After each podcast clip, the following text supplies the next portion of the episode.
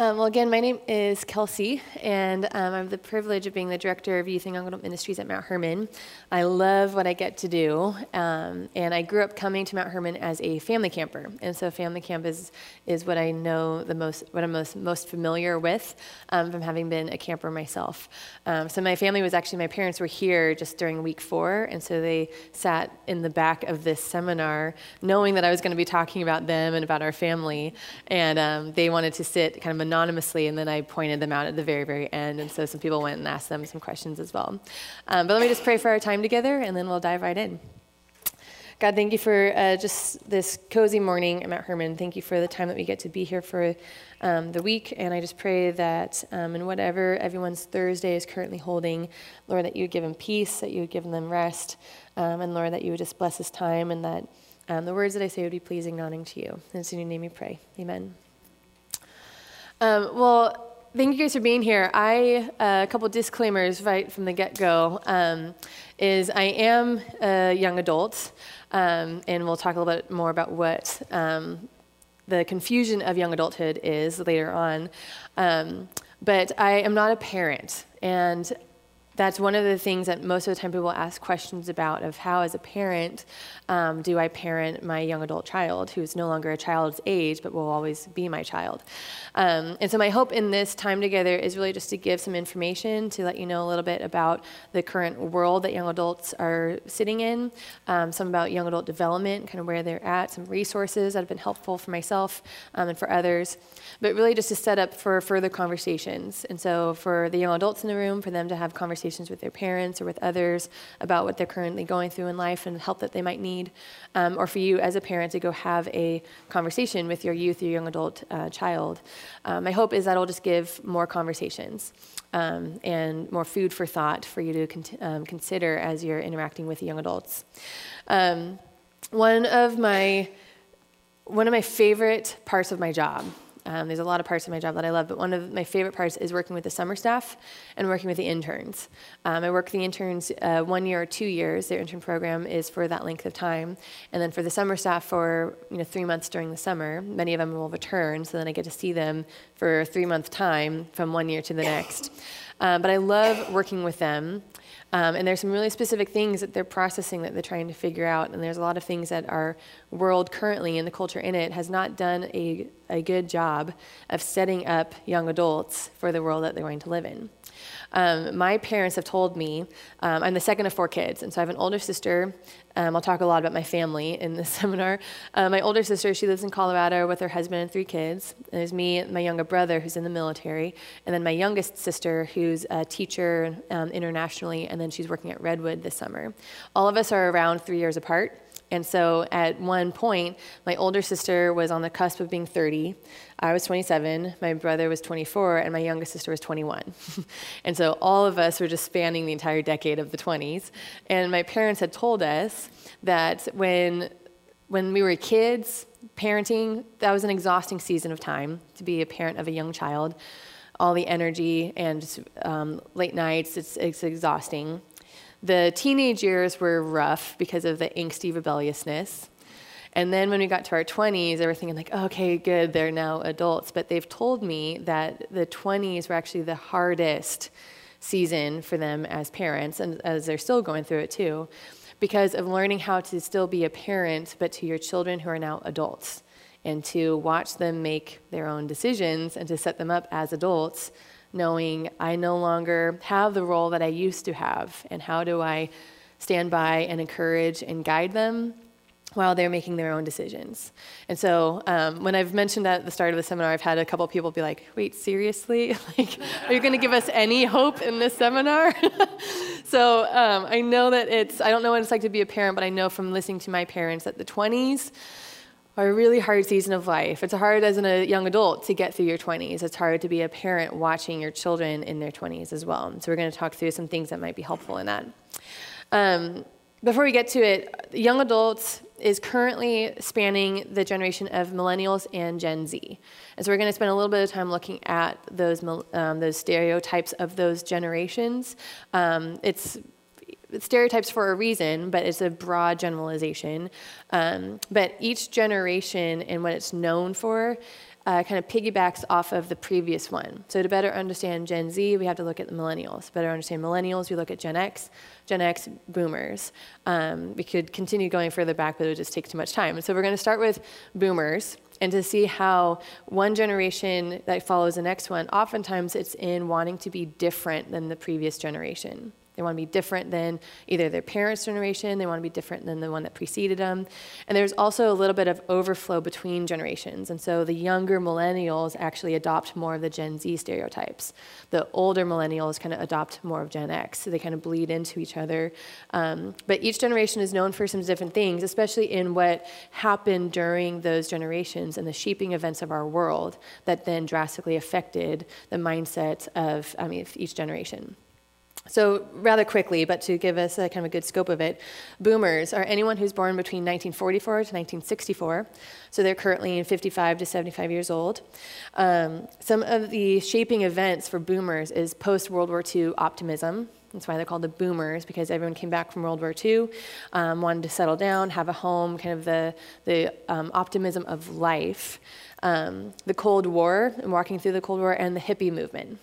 Um, there were some really shaping cultural events that happened. Um, interestingly, there's financial patterns through each generation as well, uh, how they go about their finances. And so for boomers, what's really interesting is that this generation is experiencing the highest um, rise in student loan and student debt. Um, they have the belief that you should take care of your children and set them up for success, but they don't plan on leaving any inheritance. That's the boomers. From there, um, we have the Gen X, and so that's anyone who was born between 1965 sorry, to 1979, so it's anyone in the age range of 40 to 54.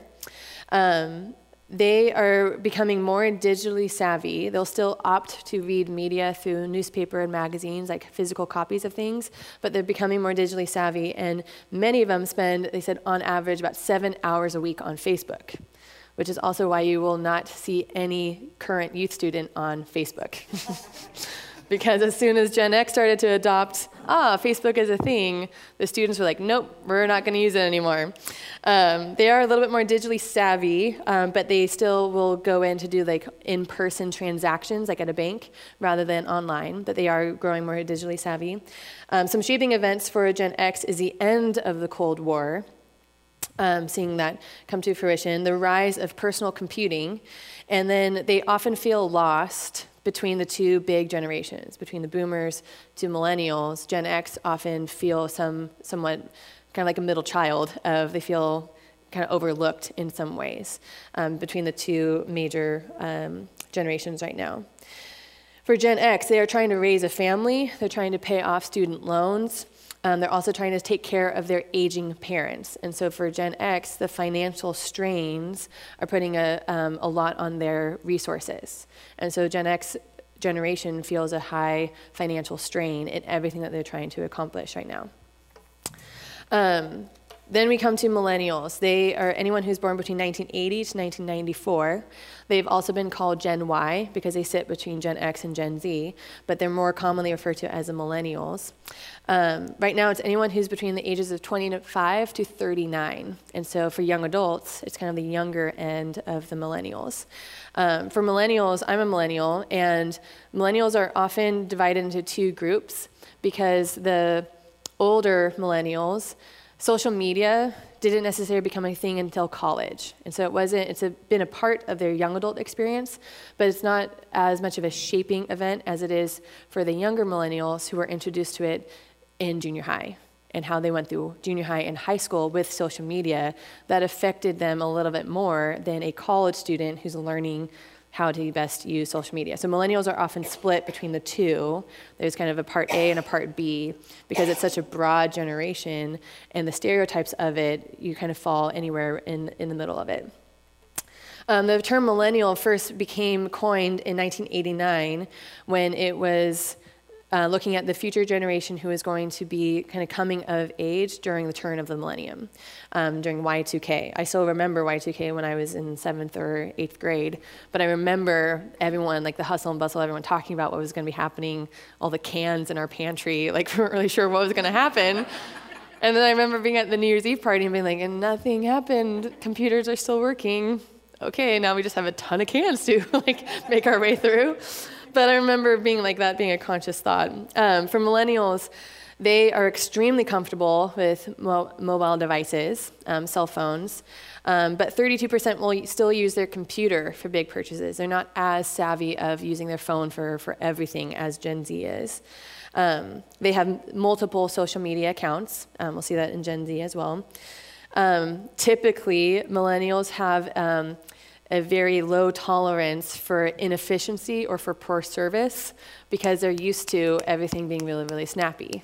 They can get anything, anything that you want at the moment's notice. Some shaping events for millennials is the Great Recession. That's been a big, um, a big part of what they've experienced. The technological explosion of the internet and 9 11. I still remember my freshman year um, when 9 11 happened, and my mom running up the stairs and driving to school that day and listening to what was going on, on the radio. I remember what I was wearing. It's like this very, like burned in my memory moment of like the world has suddenly changed, and there's a lot of fear. Um, what's interesting is that this upcoming presidential election is going to be the first time that there's going to be a whole pool of voters who are not alive during 9 11 and how that's a really int- they're noticing a political shift of mindset based on those who they know that it happened, but they don't have any personal tie to seeing the effects of it. And so recognizing that 9 11 shaped my generation, similar to how for my parents they talk about JFK's assassination. And they remember like that day, or they remember certain moments of the Cold War and hiding under the desks and having to do drills. It shaped them in a way that's different than myself just hearing about it. Um, financially, millennials are entering the workforce. They're entering the workforce with a very high degree of student loan and debt. And so um, there is a ton of financial instability for millennials. So, what they're noticing in, in um, banking trends is that millennials want um, access or experience rather than ownership. The thought process uh, for a millennial to think that they'll ever own a home is too far down the road. So they would rather have the experience and have access to what they want rather than own anything, which is just an interesting trend that we'll see. Um, and then we come to um, Gen Z. So it's anyone born between 95 to 2015. So right now, that's anyone who's four years old to 24. So we see that the young adults are on the older end of Gen Z. So we're going to kind of camp out between those two the younger millennials, the older Gen Z. Other nicknames for this generation is the I generation, post millennials. Um, millennials have also been referred to as the Gen Me because of the narcissism that's a big trend in millennials. Um, but then the I generation for, um, for Gen Z.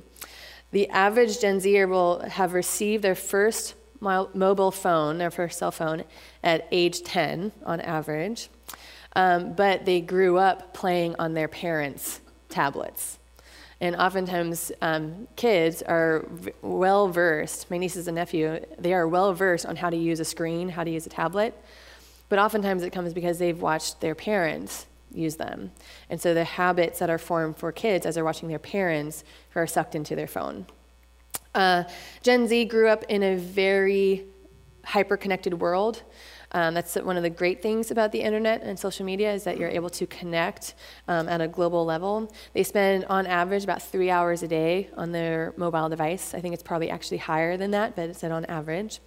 Um, what's interesting is that Gen Z, in the little bit that we've seen so far, as they're you know in a broad age range right now, is that they are opening up savings accounts much earlier than for, um, previous generations. So they are hypothesizing that Gen Z is actually going to be very financially stable because they've seen the financial strain of millennials and Gen X.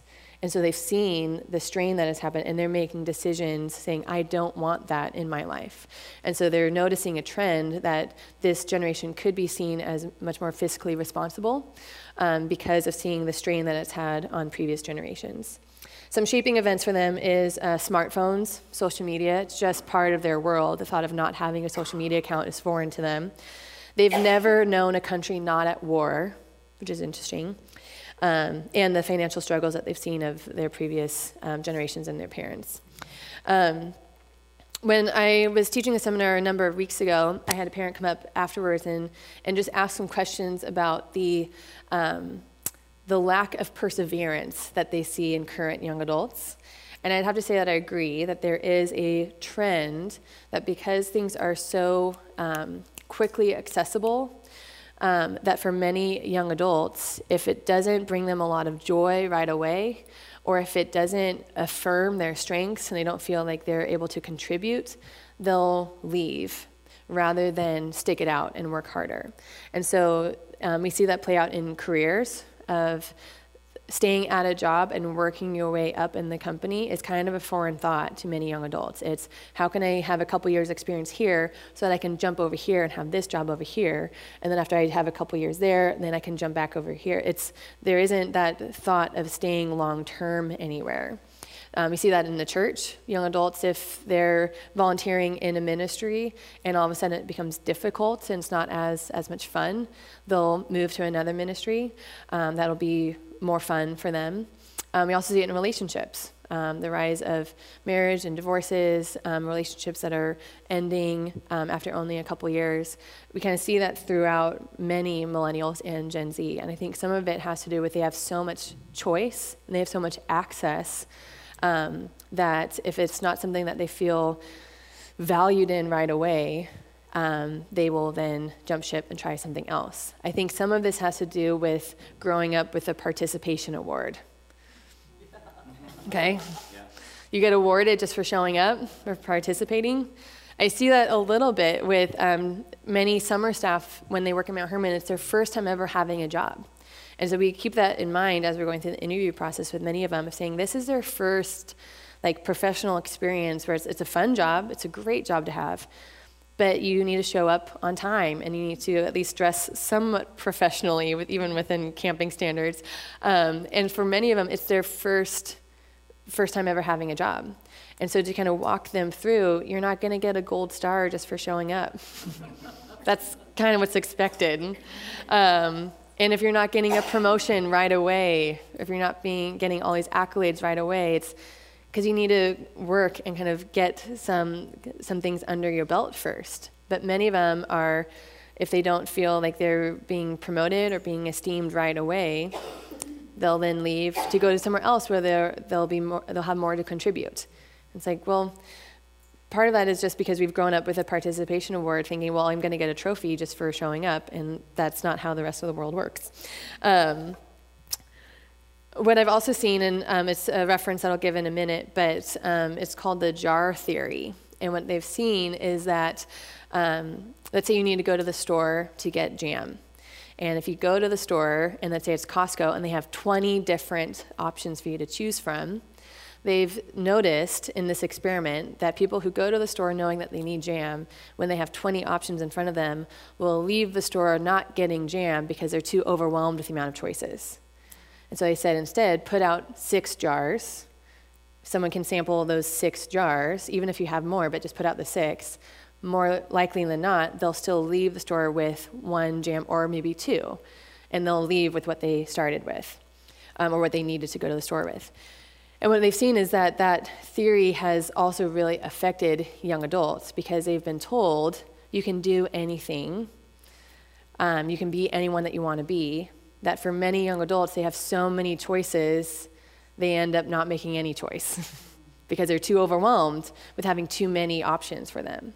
So they've said what's actually better, what's serving them better, is to limit the choices. And what they, um, that's one of the books that I'll talk about, is to say you can't actually, I can't do anything with my job. It takes 10 hour, 10,000 hours to become a master at something uh, when we have 24 hours in a day, I can't become a master at multiple things. I need to choose. I need to choose one or maybe two that I'm really going to spend my time doing. But instead, young adults have grown up in a world where we've been told you can do anything, you can be at be a master at all of these different things, choose all of them. But instead of choosing one and going for it, we end up being too overwhelmed with it and they end up choosing nothing. And then they're still trying to figure out what their passions are because they're too passionate about too many things or they're not passionate about anything and they're overwhelmed at their choices. Um, one of the other things that we've noticed, and my sister actually pointed this out, because she's um, my nieces and nephew, they're nine and six. And so she's deep in parent teacher conferences and elementary school and, and that whole world. And so she was telling me that the phrase a helicopter parent is, um, is one that we've had in the past. Um, and the parents who are kind of hovering and wanting to make sure everything is okay. Now it's no longer the helicopter parent, but it's the lawnmower parent who's just paving the trail for their child to come behind them, not needing to lift a finger or do any work. And so there's actually a lot of resources out there that's talking that they're starting to notice a trend. Um, there's a book, it's called The Coddling of the American Mind, and how everything is so safe and so easy that we're not teaching students or young adults how to persevere when things get hard. Um, it's kind of the same, the same theory of the bird that's needing to peck its way out of the egg, or the caterpillar that's needing to get out of the um, cocoon to become a butterfly. There needs to be some struggle in it for them to be able to grow the muscles that they need when they hatch out of that. Right now, we have uh, a, a world where it's helping them break out of their shell, so it's much faster, but then they don't have the muscle that's needed to then be able to do what they need to do. Um, so, in the same way for young adults, the, and for a lot of students, everything is so easy and so paved for them that then when they struggle, they don't know how to cope. They don't know what to do with it. And so um, I think in that, we then also see um, a rise in anxiety, we see a rise in complacency. I don't really know what I want to do. Um, there's a lot of uncertainty when it comes for, for young adults. Um, this is a, it's an interesting theory. I had heard someone mention this. I don't know if it's been, um, it's going to take some time for them to see like the research of it. But they've also wondered if there is physiologically um, a connection between us doing this all day and our head being down um, to the rise in depression and anxiety because we're, our bodies are in this form for so many hours during a day that they're wondering how physiologically is that affecting then internally um, our brain and how we're wired rather than looking up and having a posture where we're a little bit more open and we're engaging with people we're looking up in creation. Instead our posture is like this most of the time and they're wondering if that has anything to do with the rise um, in anxiety and depression that they're seeing especially with young people um, because of our bodies being in that form for so many hours a day um, a lot of a lot of thoughts. I think in the next couple years, I think we're going to have um, a lot more research out there to be able to show for it. Um, it's just now starting to become um, out there and well accessed. Some other things within uh, young adult development is to look at the development that we go through um, getting ready for young adulthood. And so, adolescence and preparing for a young adulthood, adolescence is um, the root word is adolescere, which means to grow to maturity. And so, adolescence is just a period of time where you're growing to maturity between childhood to adulthood. And so, there's two bookends that happen for adolescence. It starts in biology and it ends in culture. And the fact that it ends in culture is not a good thing. but it starts in biology when our body gets started with puberty. We can't really control it, it just happens. It's part of our natural design. But then, so that's the start of adolescence when you're growing to maturity. Your body is physically growing to maturity. But then our culture hasn't defined when that adolescence season ends and when adolescence is over and you're now an adult. And so we see that um, in the confusion of adolescence. Pre 1900, adolescence and puberty was starting around 14. And then you culturally were considered an adult at 16. You joined the workforce. And so there was about a year and a half of adolescence uh, to grow to maturity between childhood to adulthood. In the 1970s, um, puberty was starting around the age of 13, getting a little bit younger, and then you were considered an adult at 18. You were out of the house, out of high school. In 1970, it was probably with um, things that were going on globally and politically as well, being able to join the military. So then it was five years, from 13 to 18, five years of adolescence. Now, in 2012, so this is even seven years ago, it's probably different data now, puberty on average is starting at 11.7. Um, it's getting younger and younger. There's a lot of um, research out there for why that is, that puberty is naturally starting at a much younger age. Some of it might be um, diet, climate, like things that are going on just within the world that we live in. It could also be um, just what they're, um, what they're accessed to, um, especially with sexual activity in the media who knows if that has a, a play on kickstarting some puberty at a younger age? There's a lot of different research out there of why is it that the puberty is that puberty is happening at a much younger age now. Um, but puberty is starting around age 11.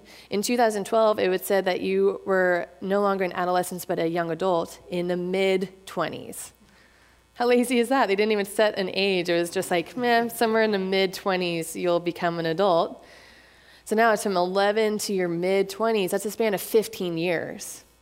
So it went from being a year and a half season of adolescence to grow to maturity, and now it's a span of 15 years. So there's a confusion for young adults of at what point am I no longer a young adult, but I'm just a full fledged adult? when does that happen? When I ask summer staff, because I do this part of this training with them, and I'll say, How many of you, these are college students or post college, how many of you feel like an adult? and I'll have a couple of them will raise their hand. Most of the time, it's this. And I'm like, what does this mean? You're like half an adult, half not? And then others are shaking their head. These are like 22 year olds being like, no, I'm not an adult. And I'll ask them, like, well, what is it that makes you an adult, or why are you not yet an adult? And everyone has a different reason. It's, well, I'm not financially independent. I still, like, my parents are still paying some of my bills. Um, I'm not married. I don't have a house. I don't have kids. Um, I feel like I just am not at a place where I'm able to take care of myself just yet. It's all these different things where we all have a different definition of what it means to be an adult. And so then there's this whole generation of people who are of adult age but don't really feel like they're an adult and don't really know how to do this thing we call adulting. They've turned it into a verb of adulting. Some of this confusion that comes from on an aspirin bottle, an adult dosage is when you, you take it when you're 12. At the DMV, you are an adult when you have a license, that's 16. To drink alcohol, you need to be 21. To go to a movie theater and see a movie of any rating without parent permission would be 13 or 17, depending on the movie. To vote in a US election is 18. To rent a car is 25. To stay by yourself and to rent a room at a Holiday Inn is 16 years old. To serve in the military is 18. And then to fly as an adult is 2. somewhere our culture is telling us that you become an adult at all of these different ages, but no one knows. And so instead of saying, all right, how do we help a generation move from childhood through adolescence up to adulthood? Instead, we've coined a term extended adolescence. And now we have young adulthood. We've just given more terms. So now there's a whole group of people in their 20s and early 30s who don't feel like an adult and don't know how to be. Um, in the stages of adolescence to growing to be um, an adult, there are three different sections that you go through early, mid, and late, and they set up then how you're going to become a young adult. Um, what's interesting is that our, when you go through puberty, your, your, body naturally, it is the second most traumatic experience that your body will go through naturally. Unfortunately, there's a lot of things in our world um, and how broken it is that many of us will experience much more trauma. Um, unfortunately, that um, is the world that we live in. But naturally, for each person, just as our human bodies have been designed, the first traumatic experience is birth. of birth to a two year old, there is a lot of very, very rapid growth and change and learning. A newborn to a two year old they are constantly changing at such a rapid rate. Every time you see a, a, new kid, like they're growing exponentially from one month to the next. They're learning new things. The second most is when you go through puberty. And all of a sudden, your body is drastically changing in a way that you're not necessarily able to control, but you're having to like relearn how to do some things after your body has gone through puberty. And so we see that there's what happens after these events mirror each other. And so the sampling phase for a zero to two year old, they're in the sampling phase, and they're sampling the world through experiences. They're touching everything, they're putting everything in their mouth. Um, my niece Callie, when she was little, she'd go over to a light socket and just like lick it. She's just experiencing everything. We had to like grab her away and make sure she wasn't putting stuff in her, in her mouth. They're just sampling the world. A three to a seven year old, they're in the testing phase. They're asking why to everything. Why is my, when I was sitting with my other niece when she was four, she was asking why to everything. We're just watching a TV show, and she's like, Well, why is the princess sad? Why did the prince say that? Why is the evil stepmother, what is she doing? She just wanted to know why. She wanted to better understand. She was really fascinated, too, with how everyone was connected. So, my mom is your sister, like I'm a sister to Callie, but then my grandma is your mom. Like she was just really trying to better understand like how her world worked. And they're in the testing phase, asking why to everything. And then an eight to a 10 year old is in the concluding phase. I think some of the most confident people on the planet are the eight to 10 year olds, right? They know how the world works. They know who they want to be when they grow up. They go out on the playground and they immediately make best friends. They are some of the most confident people. So, how is it that these confident eight to 10 year olds who know how the world works and know that they want to be an astronaut one day and they're going to do it all of a sudden those are the shy and the insecure junior hires stepping foot in middle school. It's because then we go through the sampling and testing and concluding phases all over again in our new bodies. and so junior hires are in the sampling phase. And when I give this training to staff, I tell them it doesn't give you a right to treat a junior hire like you would a toddler. We're not meant to patronize them, but more of to understand that in the same way that a toddler is experiencing the world in a new way, our junior hires are experiencing the world in a new way as well. Their mind is growing. They're being able to go from concrete thought to abstract thought. Their brains are developing, their bodies are developing. It's a very uncertain time. Um, one of my favorite stories from working at Ponderosa is that we had a junior hire years ago. They're probably an adult by now, but they were at camp and they ate a poisonous plant. And my boss at the time was on the phone with like the UC Davis Medical Center trying to identify this plant and trying to figure out what happened because the student was having such an allergic reaction to it. And so when my boss asked the student like, why did you were you eating the plants at Ponderosa? Like, were you, were you did, um, did someone put you up to this? Were you bullied? Are you not getting enough food at camp? like, what's wrong that you're eating the foliage? And the student's response was like, seemed like a good idea. Come on, give us more than that. And junior hires are incredibly bright, they're incredibly smart, but they're just experiencing the world in a new way, and they're trying to figure out their place in it. Uh, for myself, I grew to be this height very quickly um, in seventh and eighth grade. So very quickly, I became the tallest girl on my soccer team, tallest girl in the room. Um, and playing soccer, I'd grown up playing soccer, but there were a couple games while I was going through my growth spurt that I just could not do normal functions of the game. My coach and my parents were like, Kels, just tie your cleats. Like, what's wrong? Like, you've played this sport for years. And I would just go take a step and I'd fall over and I would just trip over myself. The ball wasn't even near me and I was tripping over myself. And what they realized was I wasn't used to running with this height. And so I needed to relearn something that I had grown up doing. I had to relearn it in the new body that I was in. Junior hires then move to high school, and so from the sampling, we go to then the testing phase.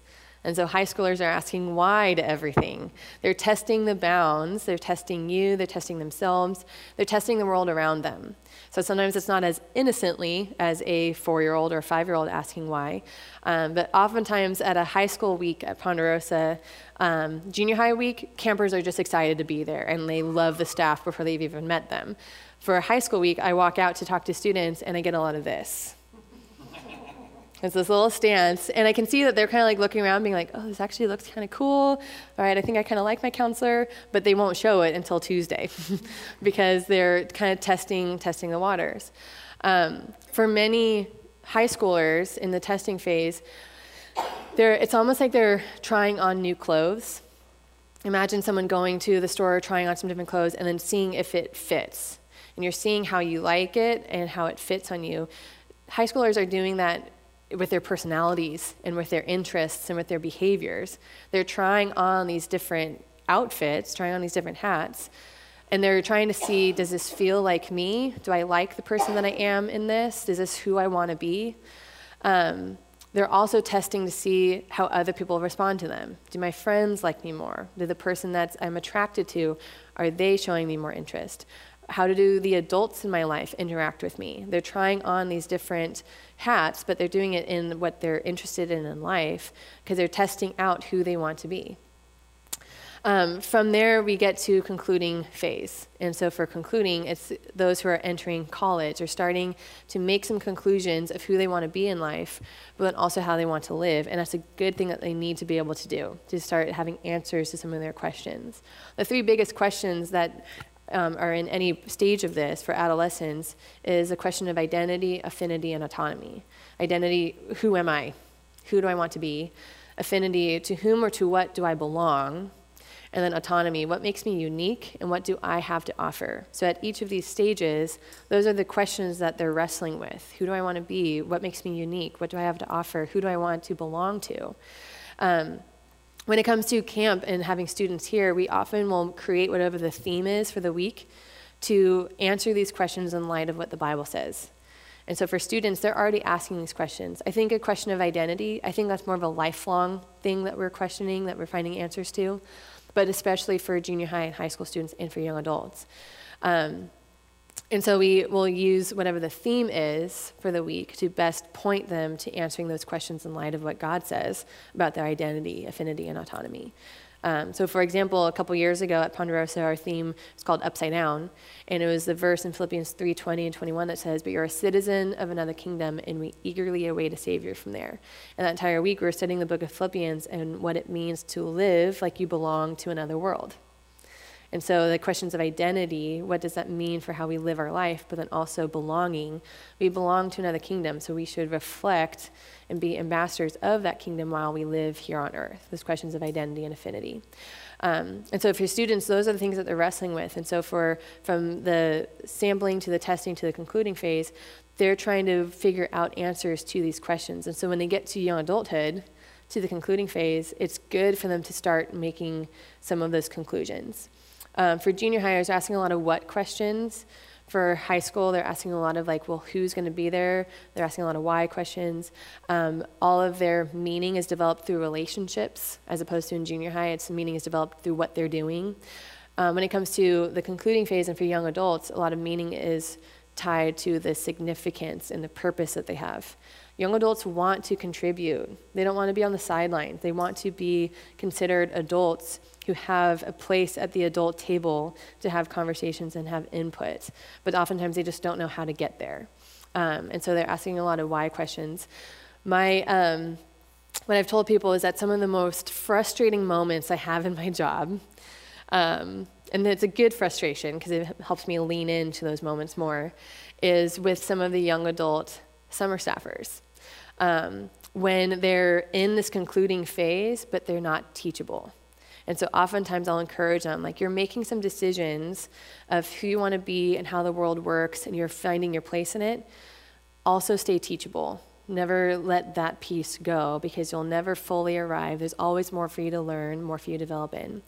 And so, what I mean by that is when um, I'll have a summer staffer make a comment or a phrase like, well, you know, I'm in college now, and I took a course um, on in my communications class for the last semester, and I really think that the biggest problem that our world has right now is this.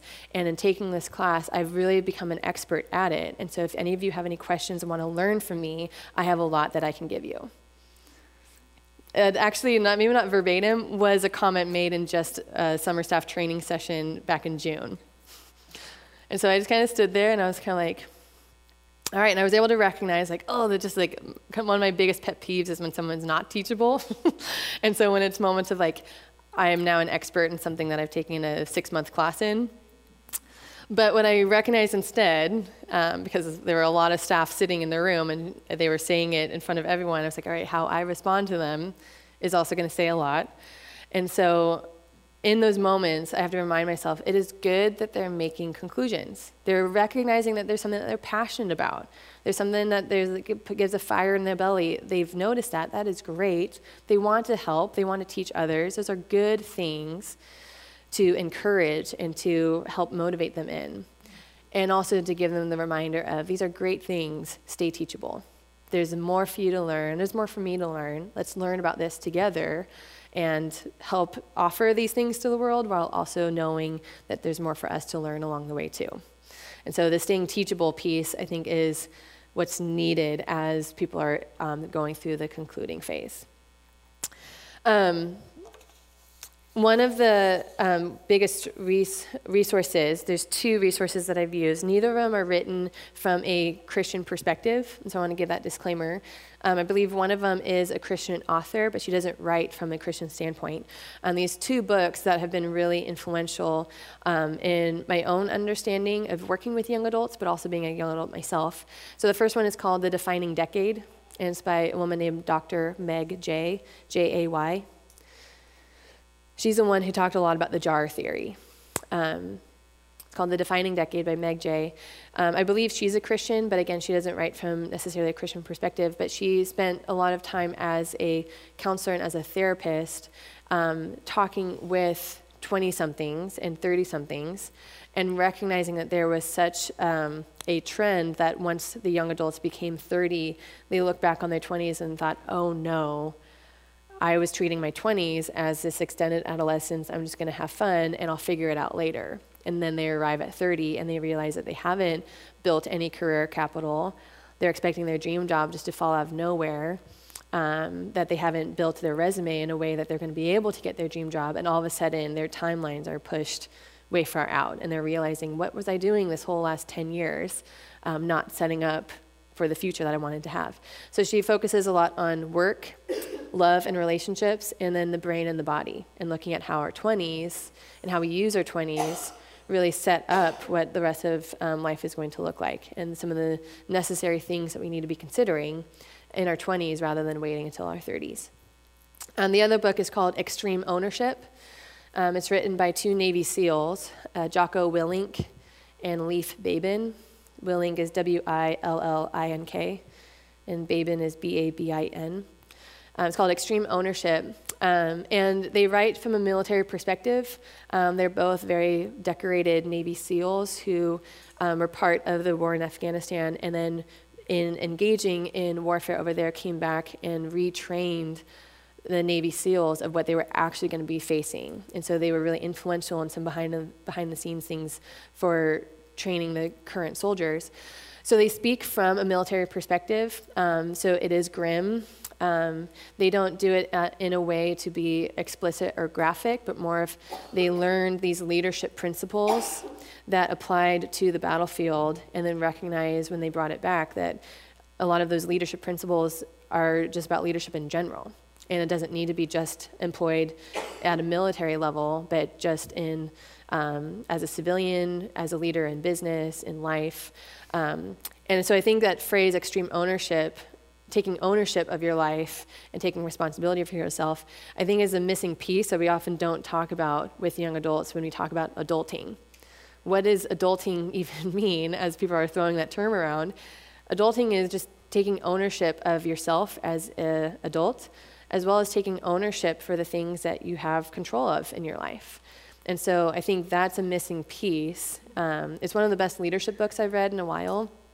But again, it's not a book about it's not pros and cons for the war or military or politics. It's nothing like that. It's more of here's the situation that we encountered, this is the principle that we learned, and this is how you can apply it to your day to day life and business. Um, but since everyone has different opinions about the military, I kind of give that disclaimer as well, just to be mindful of some of the things that they talk about in the book.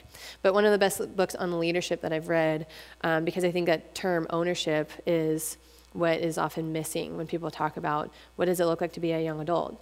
What does it look like to become an adult? I really think it has to do with in what ways are you taking ownership of your life? What are you doing to take ownership of your career, your resume, your relationships? Um, she talks about this in the, the, defining decade that you can't choose the family that you were born into, but you can choose a family that you want to become part of. You can choose who you're going to marry or if you're going to have kids or what your family is going to look like. So you can choose your family, just not the one that you were necessarily born into biologically. Um, for myself as a young adult, um, I'll share a couple quick stories and then open it up for any questions that you might have for me. Um, with my siblings and with my parents, um, I think one of the best things that my parents did um, for me, they had these these milestone moments with my siblings and I. And so when we were going to enter puberty, um, my mom took me away for a weekend. And she had this moment of like, we went away for a weekend. She told me about the wonders of life and what was going to happen. Um, but I had this moment with my mom, and my dad did it with my brother. And then when I was in high school, my dad took me out on a date. My mom took my brother out. And um, it was to show us how to be respected and how to show respect um, in growing in dating relationships with other people and what to expect of how to be treated. And then I don't think it really set this up, but it was really impactful for me. When I got my job at Mount Hermon as an intern years ago, um, I went home for a weekend to visit with my parents, and my mom w- told me, We're going to go do some errands. And we, she took me around town and put everything in my name my car, uh, AAA, DMV, my cell phone. She put everything in my name. And so it was just us doing errands. But I've told her since then that I think that was a really a necessary milestone in my brain of, oh, I have a job, and now it's my responsibility to start paying for these things. And to have things in my name, it, it felt like, okay, I'm now an adult. I need to pay these bills. I need to be responsible. I need to kind of learn how to best do this. And so, in each of these sampling, testing, and concluding phases, my parents inserted themselves and then had some of the necessary conversations with us to best set us up for that next stage of life. Um, in my 20s, um, I decided at one point that there were some things that I was kind of processing in life that I needed some help with. So I decided to see a counselor. It was a Christian counselor, someone local, um, someone that Mount Hermon staff had referred me to. I know a lot of people have different ideas or thoughts about um, Christianity and psychology and counseling and therapy. Um, but for myself, um, it was one of the most healthy things that I chose to do as an adult was to figure out my own like self care. So I saw a counselor for a number of years, and during that time, I was processing some really, um, you know, big things of how, who I wanted to be. And at that same time, um, there were some family dynamics that were going on that were kind of shifting. And um, a family member, my uncle, was going to come live with my mom and my dad. Um, my uncle is a good guy. There wasn't, I, I was not wanting him to live with my parents. Um, and not because he was an unsafe individual, not because my parents were making a bad call, but for myself, it was a shifting of our family dynamic, and I didn't want that to happen. And I was trying to figure out as I was going through these counseling sessions, how do I voice this to my parents? My, my family is changing, but I don't want it to change. And, and so I went home for a weekend and I just talked with my parents, and I was very emotional, but my, both of my parents um, came and just kind of sat and talked with me. And looking back on it, my parents were being Jesus to someone who was having a hard time in life. But at the time, my, my world was shifting and I was trying to figure out how to best communicate this with my parents. Um, and so looking back on it, I wish I had approached my parents a little differently, but I'm still really glad that I had the conversation because in my mind, it made kind of a milestone moment of the first time that I was having an adult conversation with my parents um, as I'm part of this family, but it's now a family of six adults as opposed to two adults and four kids. And so um, it felt like a moment where I was no longer at the kids' table at holiday dinner, and all of a sudden the family had extended the big table, and there were more adults able to sit at it. Um, and to feel like I now had a place at that table to have those types of conversations with my parents and it was about things that they had been going through with the family for years and years, but as a kid, I hadn't recognized it. And so to then learn more things about our family and the family dynamics, but from an adult perspective, took some learning for myself as well. I've then seen that with each of my siblings because my youngest sister, the baby of the family, she got carted around to every soccer tournament and ballet recital and everything. She was just always kind of like brought along for everything. When she went away to college and then came back, and my all of us have like our spots at the dinner table where we all sit. And all of us were just like engaged in conversation very normally. She would then speak up in a way that we had never really like heard her speak before. And it was this recognition of oh there's another adult at this table now. So we need to all kind of adjust. And that was something that my counselor had taught me of a family learns how to do a dance together. Everyone knows their parts, everyone knows the routine. But as kids are then growing to become adults, they might want to do something different in the dance routine. They might want to have a different part in it. They might want to do it a little differently. And it takes the entire family to relearn the dance for that to then be able to happen again. And so there needs to be some flexibility for parents, for the siblings, whoever's in this family situation to relearn how to do this dance together. Um, and each time a new adult kind of enters, everyone has to kind of relearn that together. Um, I have a few other things that I'll share at the very, very end, but I want to give time for if there's any questions. I know that's just a lot of information, um, but are there any questions of anything that I've talked about or questions that you have about young adults that I could help with? yeah. So, as more and more kids are coming up with those on the spectrum of autism, Yeah. how does that affect in terms of, uh, you know, this uh, intervention in the, the young adulthood, and how does, uh, you know, how do, how do you see it as a, an administrator here? Yeah. And then how, how should, I know you mentioned that you're not a parent yourself, but Yeah. just trying to understand a little bit more, what kind of dynamic that special needs piece plays Yeah. whole, uh. Yeah, absolutely. You know, that's when um, my good friend Michaela, um, she's the one, if you guys are at the game show night, um, she and Michael were the ones doing game show night. Um, she's studying um, special education, and so, and she's a special needs coordinator for Mount Hermon, so she'd be a little bit more well versed. I can give you her, her email. She knows a little bit more because she's studied it much more than I have, um, so she'd be able to give a more educated response but I know that there is definitely the rise in it. Um, I think there's a lot of research out there for why that is, or if it's been there for a long time, but we're just now identifying names for it and able to identify it differently. Um, I have seen in the, this is my 12th summer working at Mount Hermon, I have seen a huge rise in um, the amount of medication that students have when they come to camp. Um, and that's where uh, I think, a, variety of different reasons. Um, but that is something that we've seen that students are starting medication at a much younger age, but there's also much more medication available to them.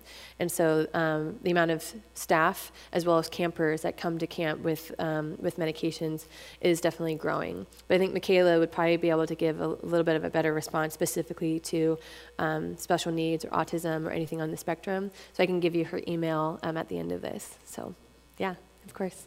Rod, did you say you have a question? Yeah, yeah, what, what do you feel the church's role is in helping young people navigate all this different? You know, I think what I've seen more of a trend is is that um, more, at least for myself, and I've seen this kind of voiced in some summer stuff as well. When I went, I went away to a Christian school, and I think in that had a really necessary time of um, questioning my faith, and not because I didn't believe in it, but more out of oh, it's I'm wanting to be, take responsibility for myself, and so I grew up going to church with my family, but now I'm like, what do I really think? And that's a really necessary thing for for young adults to be thinking about.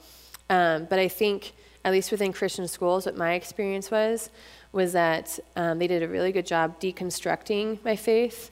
But then I walked across the stage and got an expensive piece of paper, and then didn't really know how to build that back up again. And so, fortunately, I actually came to Mount Hermon to be on summer staff and then started the internship. So I had to kind of face some of those building blocks.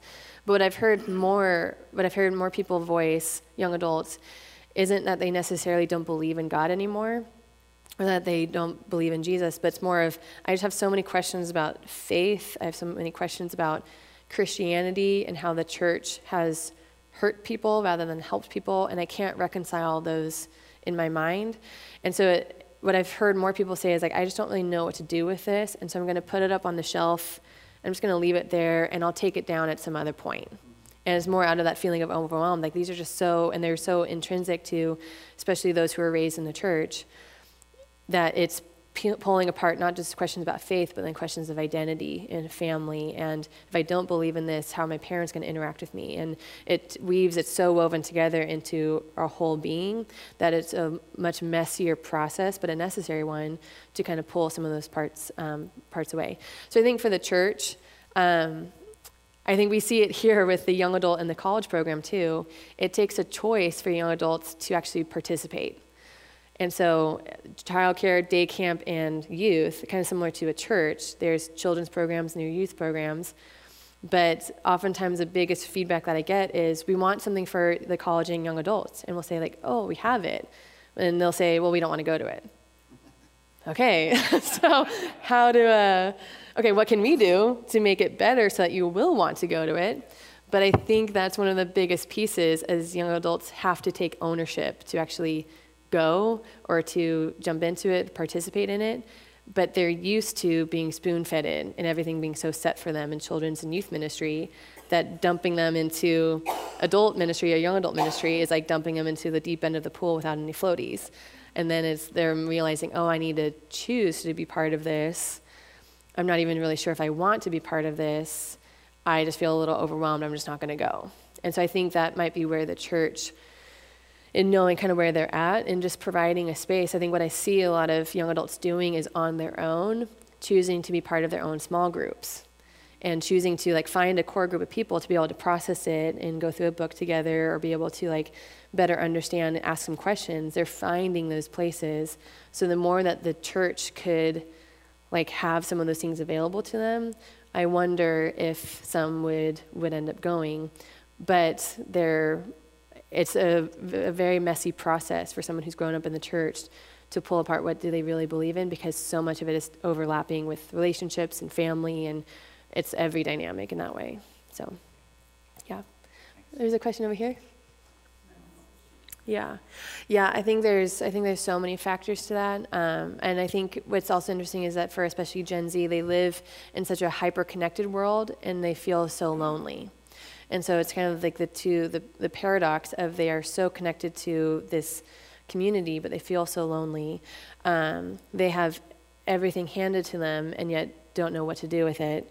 Um, I think that there's, um, I think there's a lot of reasons for it. I think some is um, culturally and you know diet. I know that there's a lot of things that go into it just from our physiological standpoint. Um, but I think that there is um, the fear of failure. I think that's a huge one um, because I'd be interested to see if that same rise in um, suicide rates and anxiety and depression, if we see that in the same age group in other countries or if it's more like in a Western civilization, I think we see it in a different way than we would in other cultures. Um, so I think there are some things that we could probably learn from other cultures of the way that they actually like initiate people into adulthood and um, how they process failure or mistakes. I think the I think Christianity and the American dream. I think uh, nationally within America, we have a lot of things that just kind of like overlap with each other. Um, and I think the fear of failure is huge for students. Um, they don't necessarily have the coping skills of how to be okay not being okay, um, as well as what do they do when they make a mistake, when they fall down. And so I think that's um, one of the books I haven't yet read, so I can't give a personal recommendation for, but it's currently sitting at my house. Um, it's called The Coddling of the American Mind. And it's that how we've created such a safe space where you can do anything that you want to do, you can be anyone that you want to be. And now we have a culture of young adults and students who are um, don't necessarily know how to persevere. And so I think um, I think all of that has to do with it all kind of overlaps with each other. Um, but it's definitely something that we've seen the rise in anxiety, um, the amount of students who will need to step out for moments to kind of take a break and to cool down or to um, uh, be able to give their mind a break too at camp. Um, we've needed to make some program adjustments to best care for students who have sensory processing disorder or um, oppositional defiance disorder or all these different names that we now have but trying to figure out like where did all of this come from or do we just now have the name for it so I think that there's a lot of research out there, um, but I don't think we're seeing the same trends in other cultures other than in Western civilization right now. What's great is that there is so the, so much research out there. I think that it's going to take a while for people to see like what is currently going on, like what the effects are going to be years later. Um, but there are a lot of research out there as people are like, we're noticing this, so they're noticing what you're noticing, and be like, we want to help it. We want to rather than just see it kind of continue. What are some things that we can address to help it? Yeah, Jack. Um, well, I'll stay for a few more minutes if you have any questions for me. But one of the things that I would love to leave you with is many people will ask me man, what is the next generation of the church going to look like when the current youth and young adults are just within the next 15, 20 years going to be within leadership positions of the church. And sometimes people will respond with some fear of like, this generation is just so messed up and there's just a lot of fear in it. But what I'll often say is, I wish that other people could see um, the Forest View meeting room in the field house where the conference and youth and young adult students are worshiping Jesus and hearing God's word in a small group with other young adults. I wish you could see a forum up at Ponderosa where there's hundreds of students with young adult staff right next to them who are worshiping Jesus and loving and like stepping into what God has called them to. So I have great hope. God has taken care of us for, for so many years. He's going to continue to take care of us. But He's doing a really incredible work in the lives of the students and the young adults as they are part of the church now, not later, but now. And for them just to have some help finding their place in it. That's some ways that we can come alongside to help them. But I have great hope that God is doing some really incredible things in the lives of young people. And we just need to be able to be mindfully help them out in the ways that we can. So thanks you guys for being here. I'll be here for a couple more questions if you have them.